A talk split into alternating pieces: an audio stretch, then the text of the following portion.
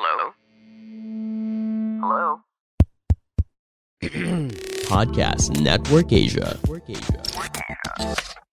The hottest and the latest stories in the showbiz world this week. Round up. This is Push Most Wanted. Top news stories of the week. Hello Pushmates! Ako po si Jeff Fernando at muli magsasama-sama na naman tayo sa isang fresh at siksik na episode na ito ng Push Most Wanted kung saan ibinibigay namin sa inyo ang latest sa inyong mga paboritong celebrities. Pero bago yan, lagi nating bilin sa inyo, huwag niyo kalimutan na mag-like, follow at subscribe sa ating mga social media accounts para lagi kayong updated sa inyong mga sinusundang celebrities. At huwag din kayong bibitiw agad-agad mamya dahil marami tayong chika towards the end of the show sa ating pahabol na chika. Dito isineshare namin sa inyo ang ating mga personal na kwento, ang ating mga personal na sidelights na maishashare sa inyo tungkol sa mga paborito ninyong celebrities at ayan yung mga pinuntahan nating mga ganap nitong mga nakaraang araw. At simulan na natin sa ating top news story number 5. Iiwan na ba ni Liza Soberano ang Pilipinas? Nako, nandito ang detalye. Liza Soberano, maninirahan na sa LA para sa Hollywood career. Sa recent vlog interview ng film and makeup artist na si Patrick Starr, ay ibinahagi ng aktres na si Liza Soberano na maninirahan na ito sa Los Angeles, California. Ito ay para sa mas mapagtuunan ng pansin ni Liza ang kanyang Hollywood dreams. I've never really officially announced that I'm moving to LA, but that's just because it is much easier to build my career if I am out here. Dagdag pa ni Liza, mahirap makakuha ng mga proyekto kung sa Zoom lang nila ito nakikita. Kwento pa ni Liza gusto niya ang vibe at culture ng mga tao sa LA na kailangan magpursige para sa kanilang mga pangarap at maging successful sa kanilang mga career. Anya, masaya siya na bukas ang mga tao doon na makapag-collaborate at hindi natatakot sumubok sa mga bago. Samantala, August 2022, nang ibahagi ni Liza na mapapasama siya sa Hollywood movie na Liza Frankenstein na pinagbibidahan ni Cole Sprouse at Catherine Newton. Alam niyo bilang isa tayo sa mga nakasubaybay sa career ni Liza Soberano nung bahagi pa siya ng ABS-CBN ng Kapamilya Network, syempre nakakalungkot dahil doon na siya titira at doon na siya magpupursige at magpapatuloy ng kanyang career bilang isang aktres at bilang isang artista. Pero nakakatuwa dahil napakalaking mga oportunidad ang pwedeng dumating sa kanya doon at international ang caliber, international ang level ng mga project na pwedeng dumating sa kanya. Para sa ating top news story number 4, sino kaya itong nagbabalik sa It's Showtime stage? Nandito alamin natin. Vong Navarro, emosyonal sa pagbabalik sa It's Showtime stage. Muling napanood si Vong Navarro sa It's Showtime noong lunes, January 16 dahil dito naging emosyonal ang reunion ni Vong kasama ang kanyang It's Showtime family matapos itong hindi makasama ng ilang buwan simula noong September 2022. Ani Vong, ayaw niya na sanang umiyak ngunit hindi niya ito napigilan nang muling umapak sa kanyang pangalawang tahanan. Dito kung ano man ang pinagdaanan ko sa buhay, tanggap ka rito dahil ito ang mga kapatid ko, ito yung pamilya ko. Emosyonal na kwento ni Vong.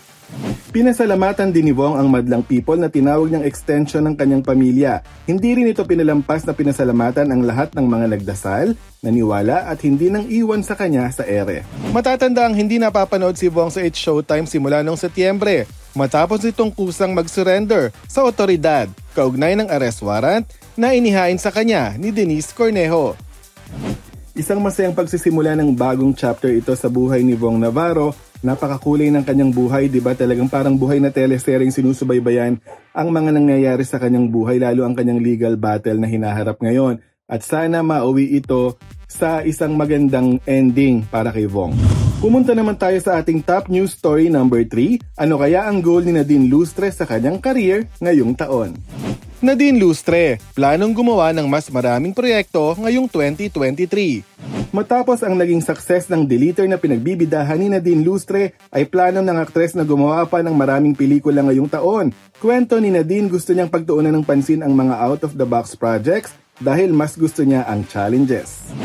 My plan for this year was to really grind and get back into circulation. I don't want to break the momentum, baka mawala pa. So habang nandyan na yan, tutuloy-tuloyin ko na. Ani na din. Kwento pa ng aktres, habang maaga ay ayaw niyang iisang genre lang ang ginagawa niyang pelikula. Bilang Best Actress ng MMFF 2022, hindi rin umano inaasahan ni Nadine ang mga awards na nakuha nila para sa Deleter. Sa ngayon, bukas si Nadine at Director Mikhail Red sa posibilidad magkaroon ng sequel ang movie. Bilang isa sa mga aminadong fan ni Nadine Lustre ang aking uh, idol na best actress na ngayon na marami na siyang award na naiipon under sa kanyang pangalan, tama yung sinabi ni Nadine na mas maraming out-of-the-box projects ang mas hinahanap niya dahil mas na-challenge siya dito at mas nakikita ang kanyang galing bilang isang artista. Pumunta naman tayo sa ating top news story number 2. Ano kaya ang mensahe ni Napia Wurtzbach at Catriona Gray sa naging Miss Universe journey ni Celeste Cortesi? Nandito alamin natin. Pia Wurtzbach, Catriona Gray, nagbigay ng mensahe kay Celeste Cortesi. Bigo na naiuwi ng Filipina-Italian beauty na si Celeste Cortesi ang ikalimasan ng corona ng Pilipinas mula sa pagkatapos lamang na 71st Miss Universe pageant. Dahil dito nagbigay ng suporta ang ex-beauty queens gaya ni na Pia Wurtzbach at Catriona Gray sa naging Miss Universe journey ni Celeste. Ani Pia, proud siya kay Celeste dahil alam nitong ibinigay ng Filipina-Italian beauty ang lahat ng effort niya para sa pageant. Bago ito, nauna nang hiningi ni Pia na suportahan ng lahat si Celeste sa kanyang laban. Let's support our queen guys! You got this, Celeste, ani Pia. Sa isang Instagram story ay ibinahagi rin ni Miss Universe 2018 Catriona Gray ang suporta para kay Miss Universe Philippines Celeste Cortesi. Celeste Cortesi, thank you for doing your best for the Philippines. You handled the pressure of carrying our flag so well. We're so proud, mabuhay ka. Sa mismong pageant ay una nang pinaramdam ni Catriona ang suporta sa mga kandidatang hindi nakapasok sa top 16. Samantala, ang half Filipina, half American na si Arboni Gabriel mula USA ang itinanghal na bagong Miss Universe 2022. Alam niyo, isa yan sa nakakatuwa no, sa sa kultura ng mga beauty queens, mga fans ng beauty pageants dito sa atin sa Pilipinas sobra tayong passionate na sumuporta sa ating mga kababayan na lalaban sa international pageant, lalo na ang Miss Universe pageant ha. At talaga namang halimbawang hindi naging hindi naging matagumpay ang kanyang naging journey, hindi niya nasungkit ang corona. Dito ay pinaparamdam din ng ating mga reyna sa beauty beauty pageants na gaya ni Napia uh, Wurtzbach at Catriona Gray ang kanilang suporta sa mga kandidata na hindi o nabigo na kunin ang karangalan para sa ating bansa. Love is in the air ang kwento sa ating top news story for the week. Ano kaya ito? Alamin natin. Zanjo Marudo at Ria Ataide in a relationship na? Sa recent interview ni Karen Davila sa kapamilya actor na si Zanjo Marudo ay diretsahan na sinagot ng aktor ang tunay na namamagitan sa kanila ng aktres na si Ria Ataide. Hindi na nagpaligoy-ligoy si Zanjo sa sagot niya na tinuldukan na ang mga balibalitang in a relationship na ito Isang solid na yes ang sagot ni Zanjo nang tanungin ito ni Karen kung sila na ba ni Ria. It, it's out in the open naman na. So, uh, yes. Uh-huh. Samantala, Agosto 2022 nang madalas makitang magkasama sina Zanjo at Ria sa set ng pinagsamahan nilang teleserye na Dirty Linen. Simula noon, madalas din na makita sa family gatherings ng mga atayde si Zanjo. Sobra ako nag enjoy ngayon sa sitwasyon ng buhay ko, sa career ko, sa personal life pagtatapos ni Zanjo nang tanungin sa estado ng kanyang buhay. Ayan, sa kahit anong love story na nagsisimula sa showbiz, lalo na kung parehong showbiz personality ang involved, nandyan yung kilig, di ba? Nandyan yung excitement na sana sila na or bagay sila, di ba? Or swak dahil galing sila sa ganitong love story, galing siya sa ganitong relation, relationship, magkakaintindihan sila, tanggap ng pamilya. Yan yung mga laging kwentong kinoconsider natin na mabuo. Sa kaso ni Ria at ni Sanjo, at base sa mga uh, social media posts na kanilang ginagawa, mukhang masayang masaya sila na meron sila sa isa't isa ngayon. At yan ang mga mainit na balita sa showbiz ngayong linggo. Magkita-kita ulit tayo next week para sa mas marami pang balitang artista. Again, huwag niyong kalimutan na mag-like, follow at subscribe sa ating mga social media accounts para lagi kayong updated sa inyong mga sinusundang celebrities. At nandito na ang ating mga pahabol na chika. Kung kanina ang ating top news story for the week ang pag-amin ni Sanjo Marudo kung ano na ba ang real score sa kanila ni Ria at Aida, yun nga, umamin, di ba, mag-on na sila. Ayan, nagmamahala na sila. Ngayon naman, ibibigay namin sa inyo sa ating pahabol na chika yung side naman ni Ria Ataide. Si Ria Ataide ang latest calendar girl ng isang sikat na liquor brand, di ba? At pinuntahan natin doon si Ria Ataide. Dito sinabi niya ano nga ba ang naging suporta ni Zanjo Marudo sa kanya sa kanyang latest endorsement na ito na sinasabing kailangan niyang magpa-sexy? Nandito ang naging sagot ni Ria. Supportive naman po. He's been very supportive throughout this whole thing. So walang issue na ngayon ay syempre calendar girl ka, marami na magpapantasya sa'yo. Wow!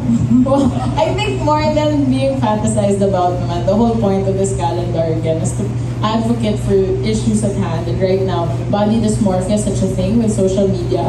And I think like if that's the message we're getting across, okay na nun. And does this mean ba, Ria, na you're going sexy na, na rin movie-wise? Yung sa pagtanggap mo ng mga projects, like, in-expect, may expect na ba namin mag-Viva Max ka na rin? I'm signed with Star Magic po. I'm Star Magic po. Um, pero naman po, again, like I said earlier, if the role comes and it's something that's parang that excites me or something that keeps me curious as an actress, then maybe. But if it doesn't, then not necessarily. At pangalawa namang, pangalawa namang sinagot ni Ria dito, ana itanong sa kanya, ano ba ang, kasi kung titingnan natin, di ba, itong mga liquor brand na nandito sa Pilipinas, every January naglalabas sila ng mga kalendaryo, di ba? Itong particular na endorsement ni Ria Ataide, kilalang kilala ito sa mga sexy girls, di ba? Sa mga kalendaryo na naka two-piece at at sexing sexy naman talaga ang kanilang mga ah, calendar girls na ipinapakilala taon-taon. Pero this year, binasag nila ang concept na ito dahil ito na ang bagong sexy. Itong form, itong mold ni Ria Ataide, ito ang bagong sexy ngayon. Paano ba sinagot ni Ria at paano niya tinanggap ang offer na ito? Narito ang sagot ni Ria. I'm very overwhelmed. It's not something I imagined was possible, given that you know usually calendar girls fit a certain mold. You know, we all, we all have this one vision of beauty, and I think that's why the campaign of White Castle really resonated with me because we're, they're out to prove that beauty goes in all forms, and all shapes, and all sizes. Congratulations Ria sa iyong bagong endorsement, sa iyong bagong relasyon, di ba? Nakakaamin lang ni Sanjo Marudo at mas marami pa sanang blessings sa showbiz at sa iyong career ang dumating sa mas marami pang panahon.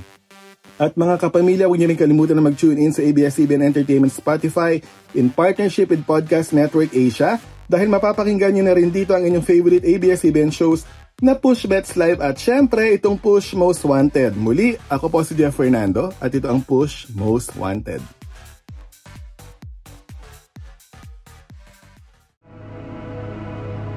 The views and opinions expressed by the podcast creators, hosts, and guests do not necessarily reflect the official policy and position of Podcast Network Asia, the hosts of the program, or other programs of the network.